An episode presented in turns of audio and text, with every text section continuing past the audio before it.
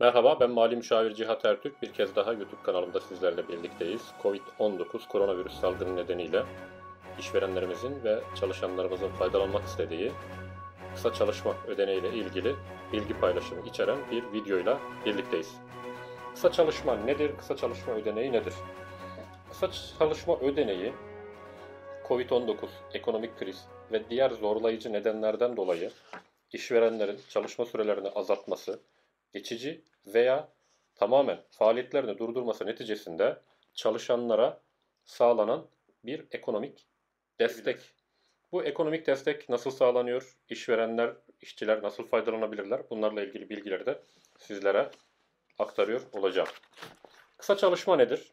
Kısa çalışma ödeneğinden faydalanabilmesi için kısa çalışmanın gerçekleşmesi gerekir. Kısa çalışma, çalışma süresinin en az 3'te 1 oranında azaltılması veya en az 4 hafta olmak üzere çalışmanın tamamen veya geçici süreyle durdurulmasıdır. Çalışmayı geçici süreyle durduruyorsak en az 4 hafta durdurmamız gerekiyor. Çalışmayı tamamen durdurmamız gerekiyor veya çalışma süresini 1 bölü 3 oranında azaltmamız gerekiyor.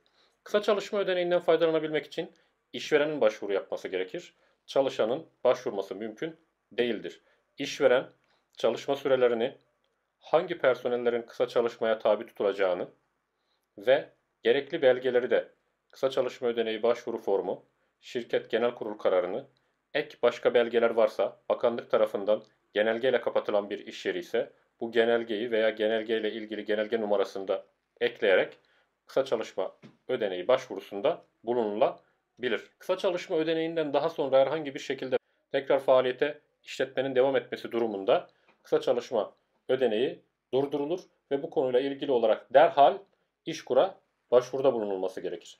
İşkur yapılan bu başvuru neticesinde kısa çalışma ödeneğini durdurur. Ödeneğin durması gereken tarihe kadar çalışanın hesabına ödemelerini yapar.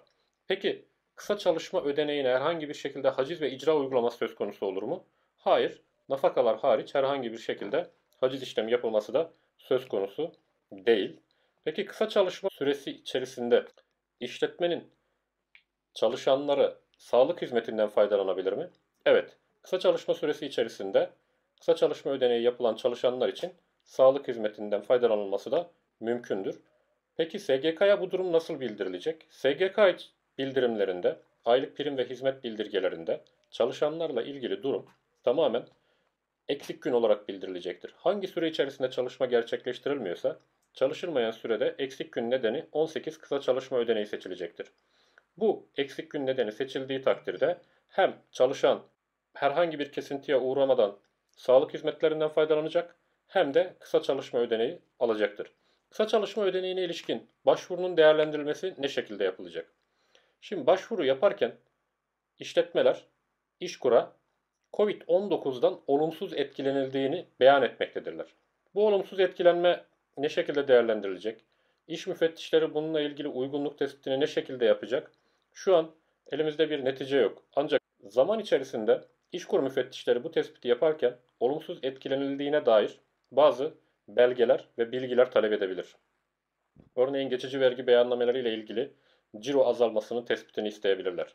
Veya genelgeyle kapatılan bir iş yeri ise bunun faaliyet kodunun uyumlu olup olmadığı ile ilgili bir tespiti kendileri belge üstünde de yapabilirler.